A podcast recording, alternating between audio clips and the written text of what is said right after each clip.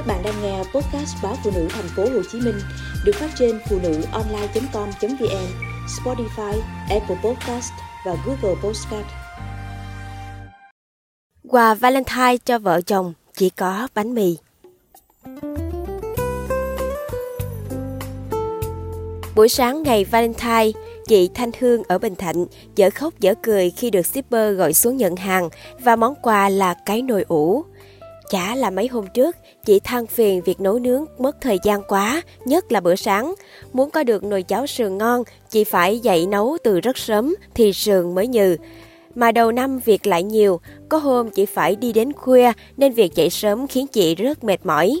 Thế là cái nồi ủ được chồng chị nghĩ ngay đến khi chọn quà cho chị vào ngày lễ tình yêu này. Có lẽ không giai đoạn nào mà cụm từ hoa hồng hay bánh mì được hỏi nhiều bằng giai đoạn hôn nhân, khi cả hai đã làm nên một gia đình. Cũng người đàn ông ấy, khi còn yêu, vào ngày lễ tình nhân có khi thức trắng cả đêm trước, chỉ để tìm chọn những nụ hoa tươi nhất, rực rỡ nhất tặng nàng. Vậy mà chỉ sau khi cưới nhau chưa lâu, người chồng nếu vợ nhắc khéo tặng hoa, buông câu kinh điển. Anh thấy phí quá, hoa cũng chỉ chân đó được một hai hôm thôi. Chính vì thế, trường hợp nhận được món quà như chị Thanh Hương không hề hiếm. Hầu hết món quà mà các ông chồng tặng vợ vào ngày này đều là một vật dụng nào đó để sử dụng trong nhà.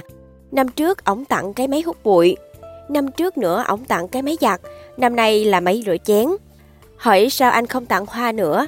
Ổng bảo hoa rồi cũng bỏ đi, phí lắm. Thôi thì nghĩ dù sao ổng cũng nghĩ đến vợ vào ngày này, vậy là được rồi. Chị Hồng Ngọc, quận Bình Tân, cười mà như mếu chia sẻ.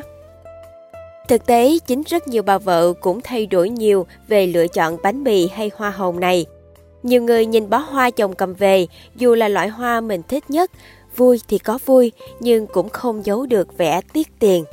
Thật, cũng không hiểu sao giờ nghĩ bó hoa ấy có khi bị đẩy giá lên đến cả triệu bạc, thấy tiếc tiếc. Hoa thì cũng chỉ cắm được vài ngày, chị Hương nói. Không hiểu sao một bó hoa, cặp vé xem phim, bữa tối lãng mạn, thứ mà ngày ấy mang ra để đo lường tình yêu của đối phương, bỗng dưng biến mất trong từ điển về quà của các bà vợ.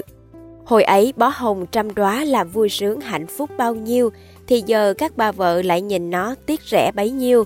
Các bà giờ nhìn cái gì cũng quy ra tiền, một ông chồng than thở trên trang cá nhân. Ấy vậy nên, như một kiểu mặc định, cứ thấy chàng trai nào ghé lại mua hoa vào ngày này là biết ngay chàng đấy chưa lập gia đình.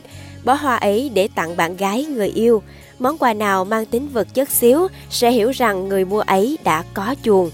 Nên lẽ nào lại chốt rằng khi lập gia đình, quà chỉ còn là bánh mì.